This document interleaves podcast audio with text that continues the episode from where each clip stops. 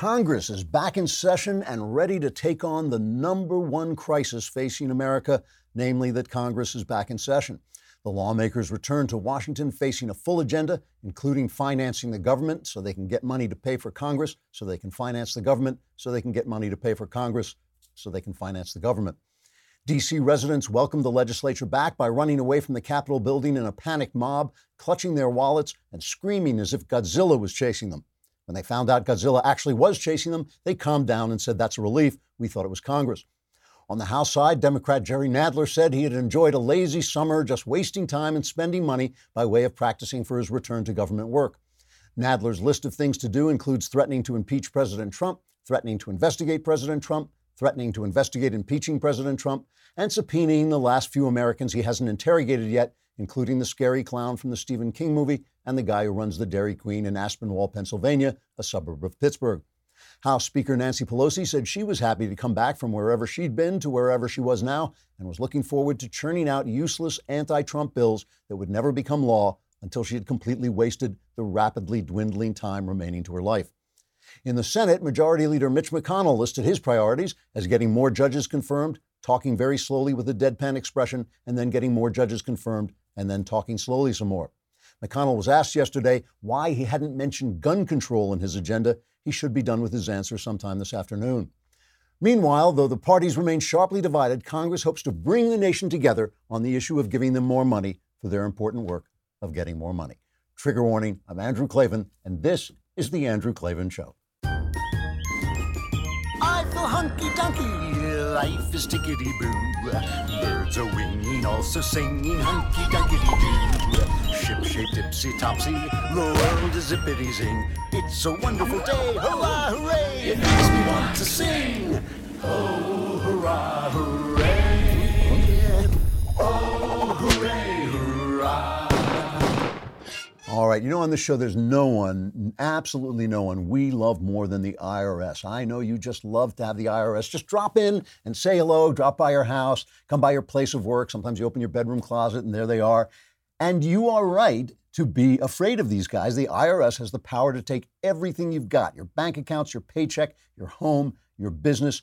But if you owe back taxes, you can get yourself out of that situation with Optima Tax Relief. Here's what you need to do you call Optima Tax Relief because there's a reason Optima has resolved over a billion dollars of tax debt for people like you. Optima takes over and fights for you to end your IRS nightmare, helping to stop the demand letters, stop aggressive collection actions, and stop the IRS from targeting you. Call Optima and ask about the Fresh Start Initiative, a special IRS program that could save you thousands if you qualify. Nobody knows more about this powerful IRS program than Optima. Call Optima for your free consultation now while you have options. Tomorrow you might not. 1 800 658 8044. 1 800 658 1 sorry, 8044. I'll do it again. 1 800 658 8044. 1 800 658 8044. Some restrictions apply. For complete details, please visit OptimaTaxRelief.com.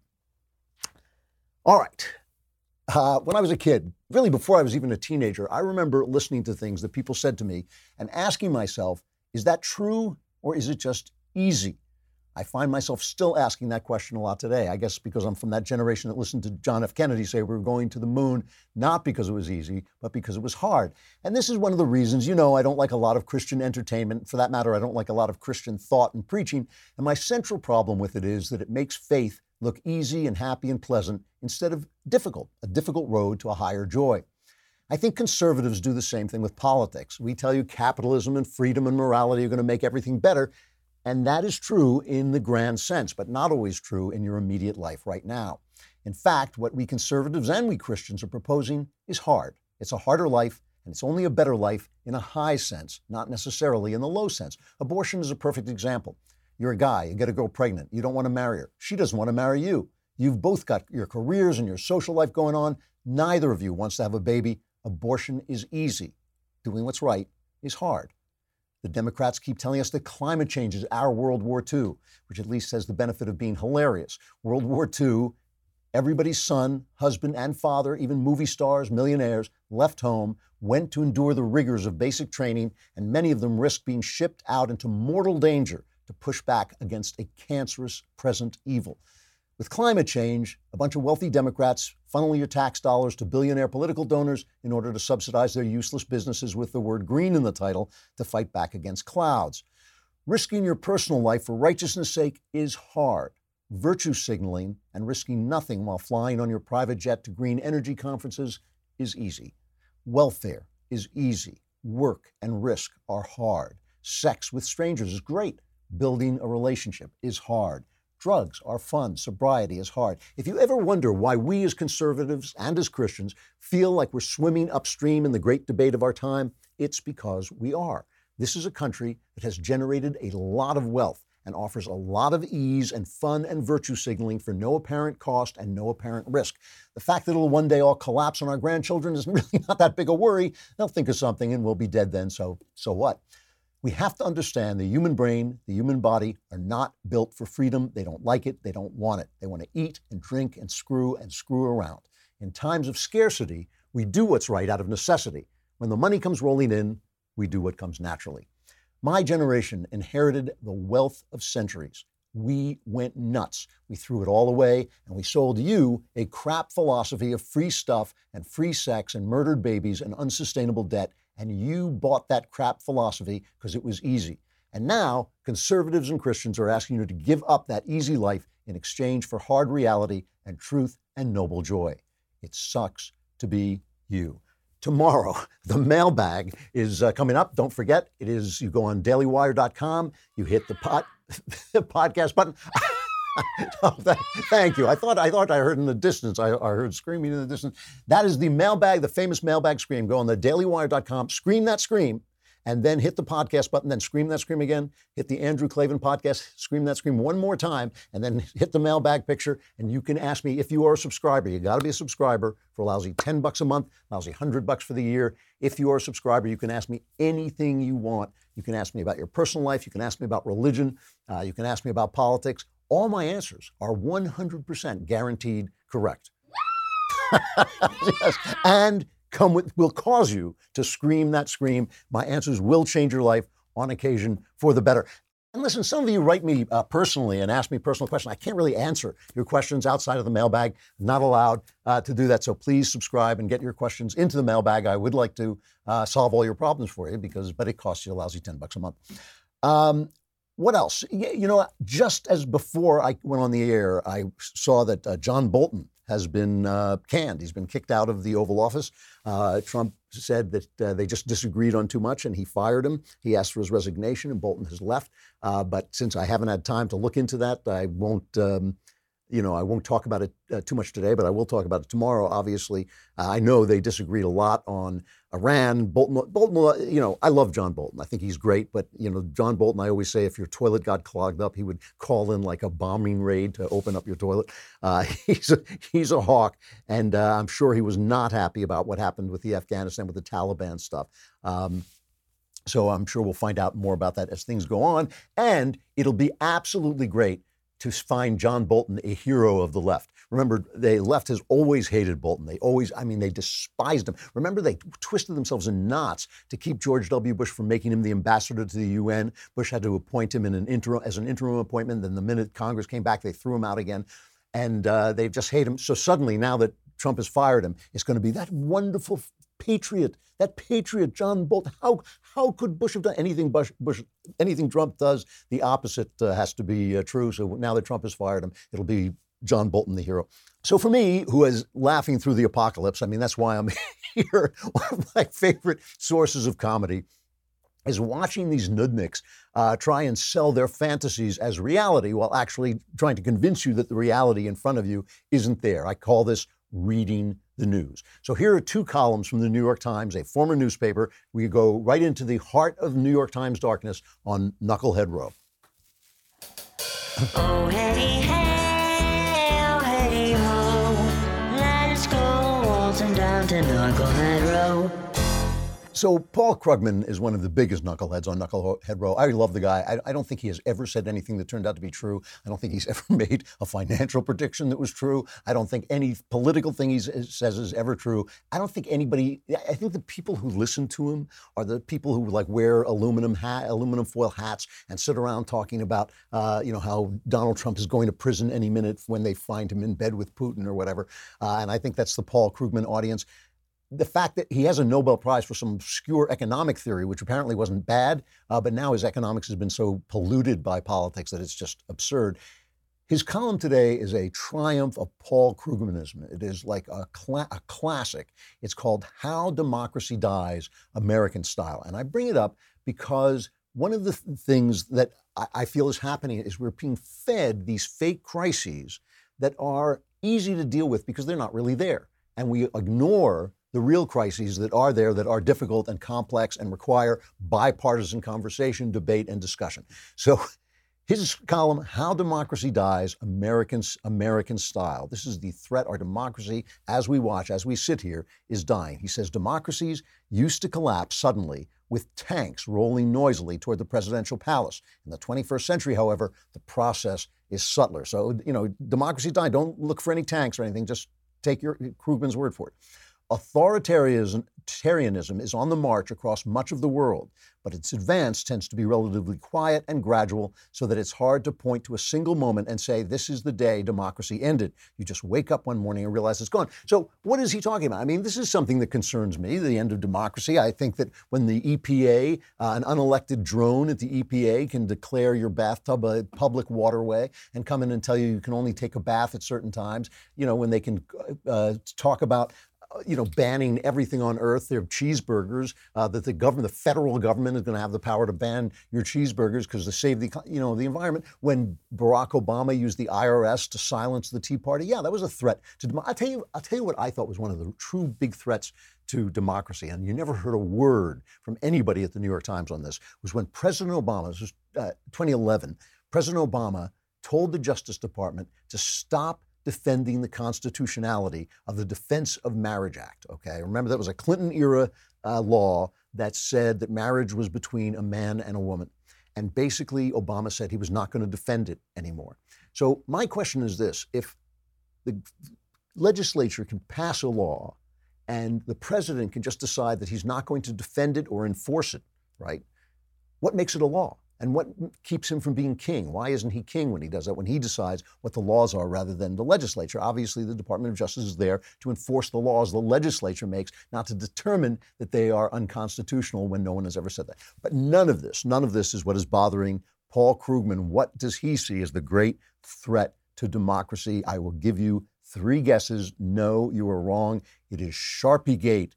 It is Sharpie Gate is the great, that is democracy dying. This is uh, Donald Trump saying that a hurricane was going to hit Alabama because on CNN they said a hurricane was going to hit Alabama. And then he put forward a map that had a Sharpie showing that it would hit Alabama to defend himself from charges that what he had said wasn't true. This is the death of democracy. I know you don't believe me, but stay tuned and I will tell you about it. For first, let's talk about Express VPN. I use ExpressVPN. It is one of the few good things that Michael Knowles has ever done for me. Was tell me about this thing because it encrypts your data so people can't see where you are, what you're surfing on the net, and they can't take your information and steal your life. Right? Big tech companies they will use your IP address. They'll match your internet activity to your identity or location. And that's how they feed you ads. But you use ExpressVPN every time you go online. Search engines and media sites can't see your IP address, and your identity is masked and anonymized. ExpressVPN has the added benefit of encrypting 100% of your data to keep you safe from people who you don't want to have your data. ExpressVPN software takes just a minute to set up on your computer or phone. You tap one button and you're protected. Protect your online activity today with the VPN I trust to keep my data safe. Visit expressvpn.com slash Klavan to claim an exclusive offer for my fans. That's E-X-P-R-E-S-S-V-P-N.com slash Klavan for three months free with a one-year package. Visit expressvpn.com slash Klavan to get started. And I know, I know what you're saying. I, I can hear it. I can hear it. It's coming across me. Wait a minute. It's like I'm psychic. I hear you saying, How do you spell Klavan? It's K L A V A N. So democracy dies for Paul Krugman at Sharpiegate. Donald Trump's inability to admit that he misstated a weather projection by claiming that Alabama was at risk from Hurricane Dorian. It was reported on CNN. We played it yesterday, so it was not Trump's fault. He says it's not reassuring when the President of the United States can't face reality, but it stopped being any kind of a joke on Friday when the National Oceanic and Atmospheric Administration issued a statement falsely backing up Trump's claim, which was true. okay? Think about it. Right? Think about it, says Paul Krugman. If even weather forecasters are expected to be apologists for Dear Leader, the corruption of our institutions is truly complete. And of course, Dear Leader is the way they refer to Kim in North Korea. So that's Trump. He is, look, okay, he's not rounding up people and killing them. He's not watching you through your television set. He's not oppressing you. You're not starving. You're doing great. Your job is good. You're making more money. But he's just like that guy in North Korea because he said that the hurricane was going to hit Alabama and put a Sharpie on a, this is what people in the New York Times, this is what people in the New York Times are reading. This is what intelligent New Yorkers opened up the New York Times and this is what they see, the end of democracy. I mean, this is a terrible, terrible thing. And, and you know, they push this, you know, they, they put out a thing, the Washington Post and CNN pushed a study that's saying President Trump's 2016 campaign rallies caused an upsurge, a 226% spike in hate crimes in the areas in which they were held. Okay, this was this is the kind of thing they're pushing: the end of democracy because of President Trump. So, a university, Harvard University PhD student, Matthew Lilley and Brian Wheaton, two of them, uh, get, got together with Reason magazine associate editor Robbie Soave and and uh, debunked the original study's finding. Right, they looked at the methods that were used to figure this out, all these hate crimes that were uh, coming up whenever Trump held a rally. And they found that using additional data, this is their writing, we collected, we also analyzed the effect of Hillary Clinton's campaign rallies, and the ostensible finding Clinton rallies contributed to an even greater increase in hate incidents than Trump rallies. Of course, what they found is that people went to rallies in, that rallies are held in cities that there are more hate crimes in cities that you know the, the people when they go there maybe that stirs up other other people who were around. Anyway, it was all nonsense. But this is what they're pushing: the end of democracy. What else? It's not just Sharpie Gate, though. It's not just Sharpie Gate that has Paul Krugman worried. He says, as part of its jihad, there is a jihad. You remember jihad. That's about, we're not allowed to say who has jihads, but we are allowed to say that Trump has a jihad is jihad against environmental regulation. The Trump administration has declared its intention to roll back Obama era rules mandating a gradual rise in fuel efficiency. First of all, these rules have been more dangerous than anything else. They've caused car, I mean, the car companies get around them. My car does this. I have a, a fairly new car. When you step on the brake, the engine stops and then it starts again when you take your foot off the brake, and that that helps them to duck under the EPA rules. I mean, it's all just nonsense. It costs you money. It's not doing anything. Uh, recently, the Trump administration took off the bans on methane, and all the uh, environmentalists went nuts. Methane is not a big problem in America, but they just it putting restrictions on it helps the big oil companies and stops the small oil companies from rising up. You know, let me let me just show you why this is happening, though, why this kind of fantasy crisis is going on. Congressman Sean Duffy from Wisconsin and his wife Rachel, who they have eight kids and she's pregnant, they went on The View, okay? And they're trying to explain to these elite coastal millionaire entertainers that life has been very tough in the Midwest. That Obama, when he sat around and said these jobs are never coming back, and when people say, oh, we'll give you a guaranteed income, they're talking to people who have lost everything. Communities have collapsed, factories have closed, people have been out of work, and suddenly, in the Donald Trump administration, they're coming back to work. And the audience, this View audience that has been trained by The View to think what they think and probably agrees with them anyway, sits there and groans and moans, and they can't believe that this is an important thing that people in the middle of this country who aren't, they aren't even in New York and LA. So they, do they even exist? Is there actually a place between New York and LA that they want their jobs back so they can feed their kids, so they can have dignity, so they can have purpose and meaning in their lives and, and independence in their lives. And Joy Behar says, yes, but your jobs are bad for the environment. Listen to this meeting between reality and fantasy. As conservatives, we're implementing a lot of conservative policy that are making people's lives better. Their economies, yeah, their economies are stronger. Their salaries are rising. Their opportunity is growing. You guys may not see that in New York and, and California, but in the middle of America, that's happening. But Congressman, so, but, but hold on a second. I, I, think what's important to note that they're leaving despite a, a, great opportunity to implement policy. They're, they're making decisions individually about their families like we are. You know, but what's you, right you know, you have so many children. Don't you worry about the environment? He's terrible on the environment. I would think that alone could turn you against. Oh, oh go ahead. That's your children's future. I, I really think I, I, really think it's hard. It, I do believe it's really hard to see when you are in these coastal bubbles. If you live in Middle America, we live in rural Wisconsin. The towns have turned around. The factories are back. People have jobs. There's more jobs than there are people to fill them, and that was not a lot of times at the expense of the environment. But but but, but, but one point, not Troy, good. The, the regulations that you want to implement isn't going to cost you your job. The, the, the I, would, I, would, gladly give up my job but, if I could have a magic wand to make it all go back to what I agree. was. That's, that's, an, that's an amazing thing. The, first of all, that she's so self deceived that her fantasy has engulfed her that she thinks she would give up her job. She might now that she has millions to, to fall back on, but if she hadn't didn't have money, like these people didn't have that kind of money, she wouldn't give up her job. She wouldn't give up her job for some magic wand that make things go back the way it was, is what she's saying. To go back the way it was. To when? To when? I mean, you know, our, our actually the, our output of pollutants has gotten better uh, since Trump has taken office. It's it's just a pure fantasy, and the, this woman is sitting there telling her that these towns that she's never seen and just flies over in first class that she doesn't care about are coming back to life, and she doesn't give a damn because she's got this fantasy world in which we're facing this climate crisis that she's willing. Oh, how willing she is to give up her job. Oh, uh, you can just see her the sacrifice, the make believe sacrifice sacrifice that she is willing to make believe to, fa- to face this make believe crisis is so make believe that it just it moves you to tears how how real her make believe is.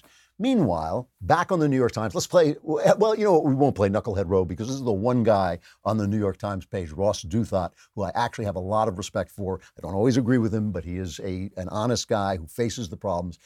He's talking about something else. So listen to what Ross Douthat says about fantasy versus reality. It's called, it's called The Age of American Despair.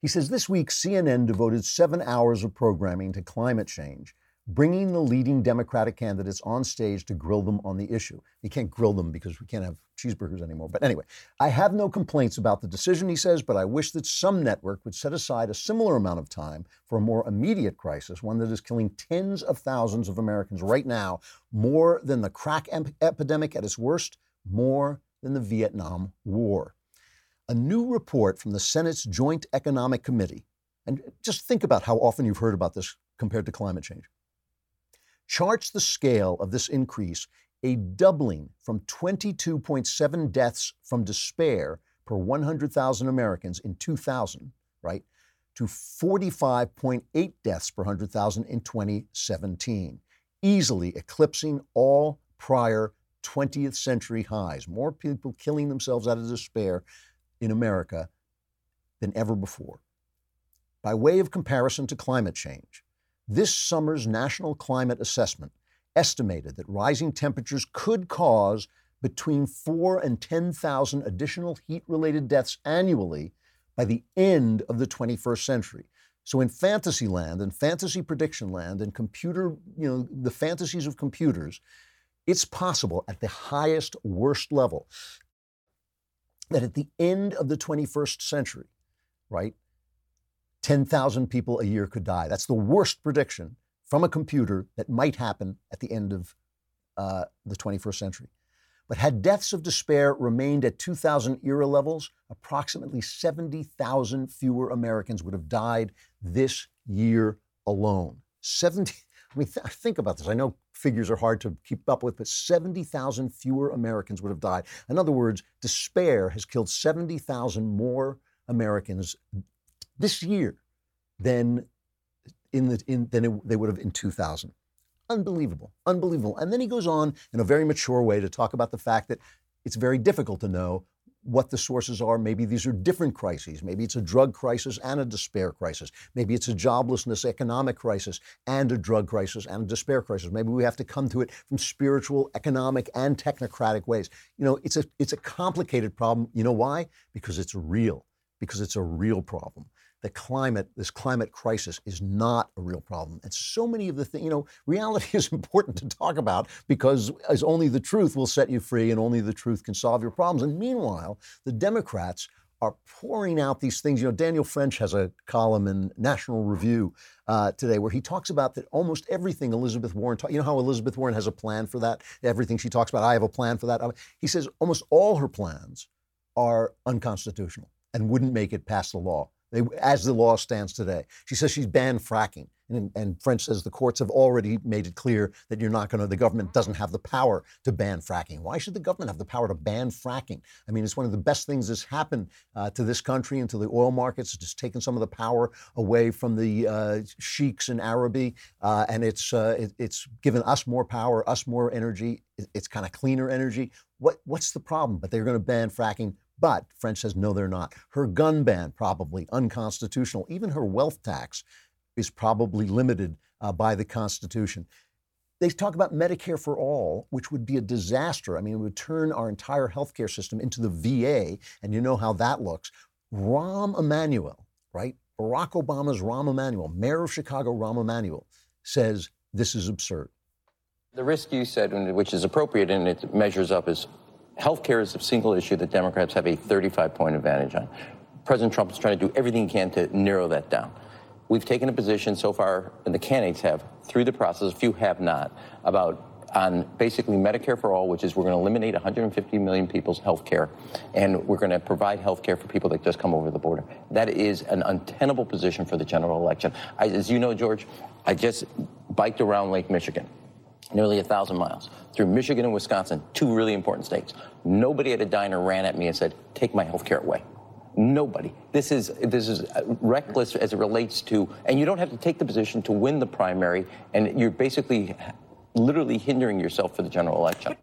Rahm Emanuel trying to inject a little bit of reality, or as a leftist, a far leftist, trying to inject a little bit of reality into the minds of Democrats. Let me show you how hard it is to for the left to face reality. Let me show you how hard it is for the media to face reality because the media now believes, you know, the media used to believe that they were reporting on reality. Now they think they're creating it. They think that they are, if they tell you stuff, you'll believe it and then those things will be true. This is actually a left wing, a leftist uh, philosophical problem uh, that they believe that narrative is reality, that if you can change the narrative, you have in fact changed reality. And since the news and the entertainment business uh, have such a, a, a powerful are such a powerful forces for pushing narrative. They believe that if they push the right narrative, reality will change because we'll all believe it. And that's why they hate comedy. We're going to be talking uh, to Yakov Smirnoff, a, a, comic legend, in just a few minutes. Uh, and but this is one of the reasons they hate comedy because they hate for their narrative to be interrupted. Let me just show you because it's just great, a great piece of video and audio.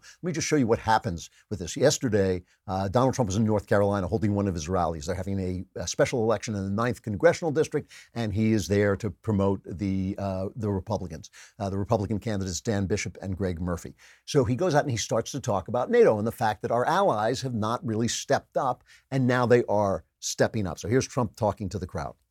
For decades, our leaders put global interests and special interests ahead of your interests. You know that better than anybody, and this state knows it better than anybody.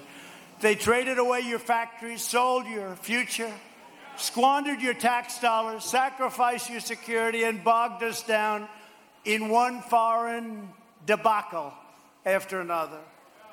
But all of that has changed. We're respected again. They're all saying, oh, gee, I hope he doesn't do this or that. They've taken advantage of us for years. And I have to say, sadly, in many cases, it's our allies that took the greatest advantage of this country.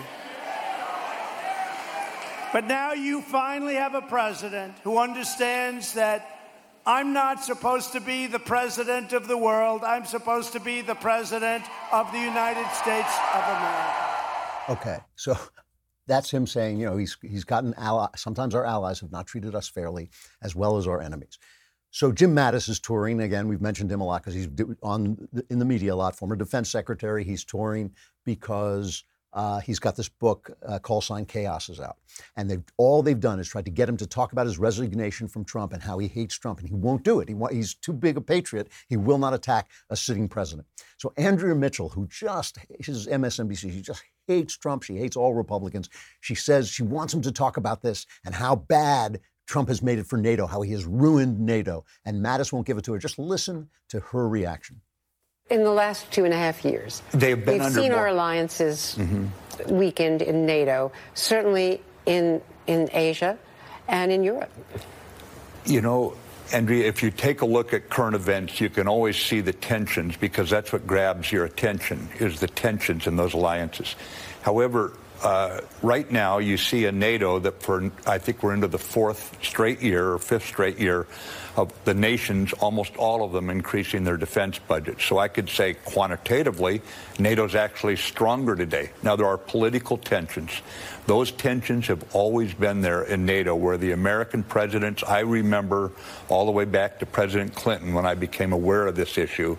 President Clinton, President Bush, President Obama, all saying the same thing President Trump is you've got to pay more. The way I carried the message to NATO when I first went there as a Secretary of Defense was I've sat in this room and you've heard this message before, but the American people are saying they will not care more about your children's future than you care. You've got to pay your fair share. Well, in your resignation letter, returning to that, I love Paul. She can't stand it. She says, "Can we get back to attacking? Try. Can we get back to my fantasy life, please? Stop having facts on my sh- television show. A lot of fantasy out there. Why? Because reality is hard. That's what we're trying to sell people. That's why conservatives have a, always have an uphill fight. We're trying to sell them reality. All right, we got Yakov Smirnoff coming up to talk about comedy. We got to say goodbye to Facebook and YouTube. Come over to dailywire.com and subscribe. Why? Because we want your money, but also because you can be in tomorrow's mailbag. You go to the dailywire.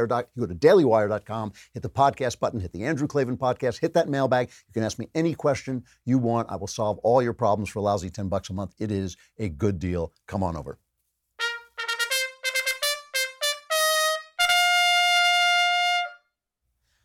I'm really happy to bring on this guest, Yakov Smirnoff. The guy is a legend in American comedy. He escaped from Soviet Russia in the 1970s, uh, came to America without knowing any English. He was on The Tonight Show. He was a regular on Night Court. Uh, he had his own show. I think he was on SNL too. I, I seem to remember that. Uh, and he's currently touring the country uh, during stand up. Let me just show you a clip. This is an old clip, but it's really good. So I thought I'd bring it on. Uh, this is from uh, when Dangerfield, uh, Rodney Dangerfield, introduced his young comedians. His special in 1984 is Yakov Smirnoff. I am actually from Russia. I was born there, grew up there, worked as a comedian out there. What surprises me, American people don't know we have comedy in Russia. We have comedians. They're there. They're dead. They're there. It's very hard to do comedy in Soviet Union. You have to write out all your material and you send it to Department of Jokes.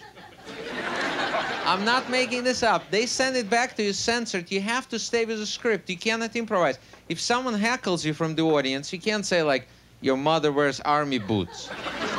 Because she probably does. And she will hurt you. Good thing about doing comedy in Russia, you have captured audience.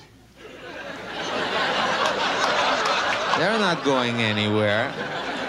You gotta be very selective, very careful with what jokes you say. If you say like, take my wife, please, you get home, she's gone. I realized that I wanted to get out of Russia. It's not easy uh, to get out because you apply for a visa, but they give you MasterCard. Yeah. There are no things like American Express. They give you Russian Express. Don't leave home. Yakov, it's great to see you. Great to Thank meet you. you. I, you know, you just you just told me a minute ago that you agreed to come on before watching the show. That's so I'm right. glad you actually are willing to sacrifice your reputation and uh, possibly, I possibly am- your I'm hoping, I'm hoping that we can find that middle ground where I can help the reputation being on your show. How's that? No one, no one has ever done that before, so no, that'll be a but first. I'm going to attempt. I'm going to, I'm going to give it a shot. I, Yes, I appreciate that. So uh, you came out. You were uh, in your 20s, right? Was that I was fair when you came out, 26. when you came out of the Soviet Union? That's correct. So tell people. People don't know anymore what it was like. What was it? You were in the Ukraine, I guess, right? I lived in Ukraine. Yes, I um, um, I grew up there. I was uh, a comedian there. You were a comedian in the Soviet Union? I was a comedian in the Soviet Union, which is kind of hard for Americans to. It sounds like oxymoron. It Yeah. sounds like Amish electrician. You know, it's just like how is that possible, right? Uh, but what was happening that um, in that uh, country, you had a lot of we had a lot of humor, but it wasn't on uh, publicly uh, displayed. Right. So, and the humor really helped us to survive through the really difficult times. So, um, it will be interesting to your viewers to know that uh, the word political correctness started in the Soviet Union, 1917, by Lenin. And that was to stay with the party line. And whoever didn't follow that would end up in uh, winter camps. Uh, the winter. That's right. And so um, I grew up um, kind of understanding that fine line that I can't say something in public, but people who I trust, I can tell something that makes the government or the politics ridiculous.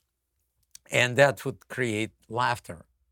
And that would help. And I grew up with my, you know, my parents were funny. And uh, um, I remember asking my mom, I said, where, where do people come from? And she said, well, um, you know, there was Adam and Eve, and then they had a baby, and that's how people uh, multiplied. And I went to my dad and I said, Dad, how how um, people uh, came about? And he said, Well, there were monkeys, and uh, they multi- or they evolved. And so I go back to my mom and I said, Mom, so how come you say there was Adam and Eve? And and Dad said that there was monkeys, and my mom said. Well, I was talking about my side of the family. so, so I grew up with this very funny family and, and used humor to kind of release the tension. Okay. You know, and tension was all over the place. We had to stand in line for food. I mean, since I was a little kid, you know, my grandmother would put me, I was maybe six, and I my job was to stand in line for bread. And it would be like till, you know, we get bread, which could be a couple of hours. And then she would go in line for milk. And that's how we would, you know, uh, live. And it was normal. Everybody lived like that. We lived in a communal apartment. Uh, nine families lived in one apartment, um, one bathroom, one kitchen. Uh, and uh, I, I tell a joke in my in my show that when my parents wanted to be romantic, they would send me to look out the window. And then my dad would say, So what do you see in the window? I said, Our neighbor's being romantic. and he said, How can you tell? I said, Because their son is looking at me. So, so and I was the only child because we had only one window. So that's basically um, it was the beginnings of my uh, comedy career. And then um, I went, um, uh, I got, you know, went through high school, um, went to the Soviet army, uh, started to tell jokes, but I knew that it had to be very carefully selected. And then after the army, uh, I went to university. And then during that time, I decided I'm going to start doing comedy professionally, which was a daring thing to do because the censorship was pretty brutal. And so I had to submit my material to Department of Jokes, No, really? which is which sounds Jokes, so bizarre, right? Yeah. But every so we had 16 states in the Soviet Union.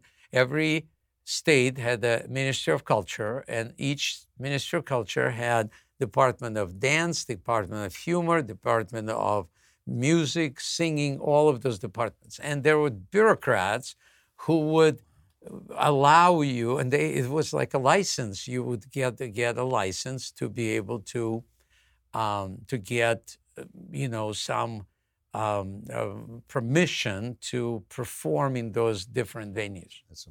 and that's how I and they would censor jokes out that they didn't think was so. It was one of those things that it would be. It was a challenge to find something that the public would get, but the bureaucrat would not. Wouldn't- they wouldn't understand. Yes, yeah, they yeah. wouldn't get it. Yeah. And and so one of the jokes I remember was that um, um, l- that they allowed me to say, but it was so obvious. Uh, it was that little ant got married to female elephant, and after first wedding night, elephant died, and the little ant said, "Only one night I enjoyed myself, and now for the rest of my life." I have to dig this grave. and they let me tell that joke. And, but, but the audience could relate that this was the elephant was the Communist Party and Uh-huh. the, you know, the That's, government. that's amazing. So, you know, I, I wish I had a, a lot of time, but I don't have too much time. I, I just want to know when you first came here, Yes. what was your reaction? You look at it, so it's America, it's the 80s, the 70s, I guess, late 70s. Uh, yes, 77. I arrived here. Uh, well, the, uh, the, it, it was it was a moment. My dad was very much into understanding America, and my mom was scared to get out because she was used to the Soviets telling you what to do, when to do it, what you know, what shoes you're gonna wear. I mean, they had two kinds of shoes brown shoes and what's wrong with brown shoes, right? So, eh, so she was comfortable with that. Yeah. So for her, it was a little bit challenging. I was excited. My dad was excited. My mom, you know, she would uh, go to the department to the uh, supermarket and she would be depressed because she said, "I had a purpose in the Soviet Union. I had to stand in line for this and this and this and this, and now I can walk into a supermarket." And I can get whatever I want for Yeah. the whole week. What am I going to do? I said, Well, mom, there is DMV. You can go stand in line there. it's a little bit you of the Soviet Union. Yeah, yeah. exactly, Yeah. exactly. So uh, my my excitement again. I didn't speak English. I wanted to do comedy, but I knew that I need to learn the language, um, and I was excited, amazed, but scared at the same time. Mhm. And Americans have been so kind and so loving. Um, the the people who kind of we found an apartment in Washington Heights in New York, and it was like tiny place, and and the lady, Mrs. Landau, who kind of organized all the she she paid the difference. We didn't have much money. We only had fifty dollars left, and there was like two hundred and forty dollar rent for the first month, and she paid out of her pocket and gave us our first home in America. Wow. And I never imagined that possible because in the Soviet Union, you just wanted to survive. Sure. You, you just, so the altruism was not uh, giving. What is, what is that? So I tell a joke uh, in my show that two communists are talking to one another. One said, let me ask you, if you had two houses, would you give me one? And the other said, of course, you're my fellow communist. Of course I give you one. You had two cars, would you give me one? Yeah, why even asking? That's what we're supposed to do. We share things. Of course, I give you one. If you had two chickens, would you give me one? No. Why not? I have two chickens. so that's that's kind of what I Yeah. grew up with. Yeah. And then when I see these possibilities happening, the censorship in the United States and the, and the people are becoming more and more the same. It I worry from a sense of humor perspective because I know what it feels like to be restricted, to say, to not say this and this and this and this. And uh, I I came here and I felt like I was able to take this breath of freedom in, and now I'm feeling that it's challenging again for freedom to be. I mean, i- i- is that something you talk to audiences about? Because I mean, I watch I, I watch comedy on Netflix, and I just see people being torn to pieces for just m- making jokes, doing what comedians do. I, I do. I do. I but what I do, I paint a picture of what socialism looks like. uh-huh. And it's just not it's I'm not exaggerating anything. And I love what America stands for. I believe that you need the left and the right. Sure, and. I want to be in the center to build that bridge of laughter across the aisle. Sure. That is, is when people are laughing together, they know it's true. They can't help it. So that's my goal when I go to the comedy store and I, you know, do 15 minute set there and and I talk about that. I talk about socialism. I talk about all the shortages or all the challenges that we have. And I believe that what created this society is so unique and amazing that they were able, because people can be greedy or altruistic in Soviet or in socialism, and they could be greedy and altruistic in America. We were able to create abundance here that makes people want to help others. Yeah, yeah, sure. So when you when you look at the comedy scene, I mean, I, this it, what bothers me is not that people attack politicians that I like. It's that they only attack the politicians that I like. Nobody attacks the other side. I mean, that's you know, because I'm, I'm happy to laugh at all politicians. They all deserve it. But but it really does bother me that it's become such a limited voice, especially on TV. Yeah. Who do you like that when you today? Who are the new comedians who? Oh like? gosh. Um, uh, uh, probably would be the guys like Jim Gaffigan, no, and they're they're yeah. neutral. They don't try yeah. to nail anybody. Um, I actually loved uh, Dave Chappelle in his last special, uh-huh. that Sticks and Stones. I think it's very daring and very funny, and he's so likable that you kind of have to laugh, and you will laugh in the left or you will laugh in the right because you see the craziness of that. Yeah. Um, so I think there are, there are people out there that are you know um, Joe Rogan uh, also takes on those topics and and being true to himself and and staying in the center and helping people kind of see the ridiculous part that we don't get to see unless we use some some humor. Yeah. Uh, well, listen, I'm, I'm sorry I'm out of time, but I, it's, it's great talking to you. I can hear, you know, I have to say, when I'm listening to you, I've been around comedy my whole life. My father was a comedian. And by listening to your jokes, I can hear how incredibly well crafted they are. Oh. That elephant and ant joke is brilliant. a brilliant joke. Yakov Smirnoff, thank you. Where can people find you if they? Uh, uh, Yakov.com okay. or uh, Yakov underscore Smirnoff on Instagram or Twitter. Okay, great. Yeah. Uh, thank you Thanks so much for, for coming on. I hope your reputation survives. I hope so. I got to stop there. I'm out of time. I went a little long, but uh, it was worth it. I'll be here tomorrow. Don't forget the mailbag. Get your questions in now. I'm Andrew Klavan. This is The Andrew Klavan Show.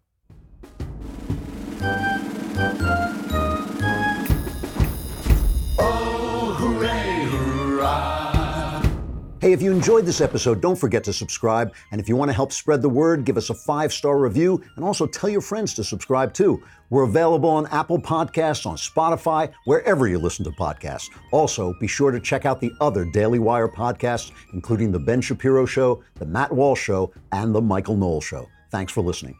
The Andrew Klavan Show is produced by Austin Stevens and directed by Mike Joyner. Executive producer, Jeremy Boring. Senior producer, Jonathan Hay, and our supervising producers are Mathis Glover and Robert Sterling. Assistant Director Pavel Wydowski. Edited by Adam Sayevitz. Audio is mixed by Mike Coromina. Hair and makeup is by Jesua Alvera. Animations are by Cynthia Angulo. And our production assistant is Nick Sheehan. The Andrew Klavan Show is a Daily Wire production. Copyright Daily Wire 2019. On the Matt Walsh Show, we're not just discussing politics. We're talking culture, faith, family, all of the things that are really important to you. So come join the conversation.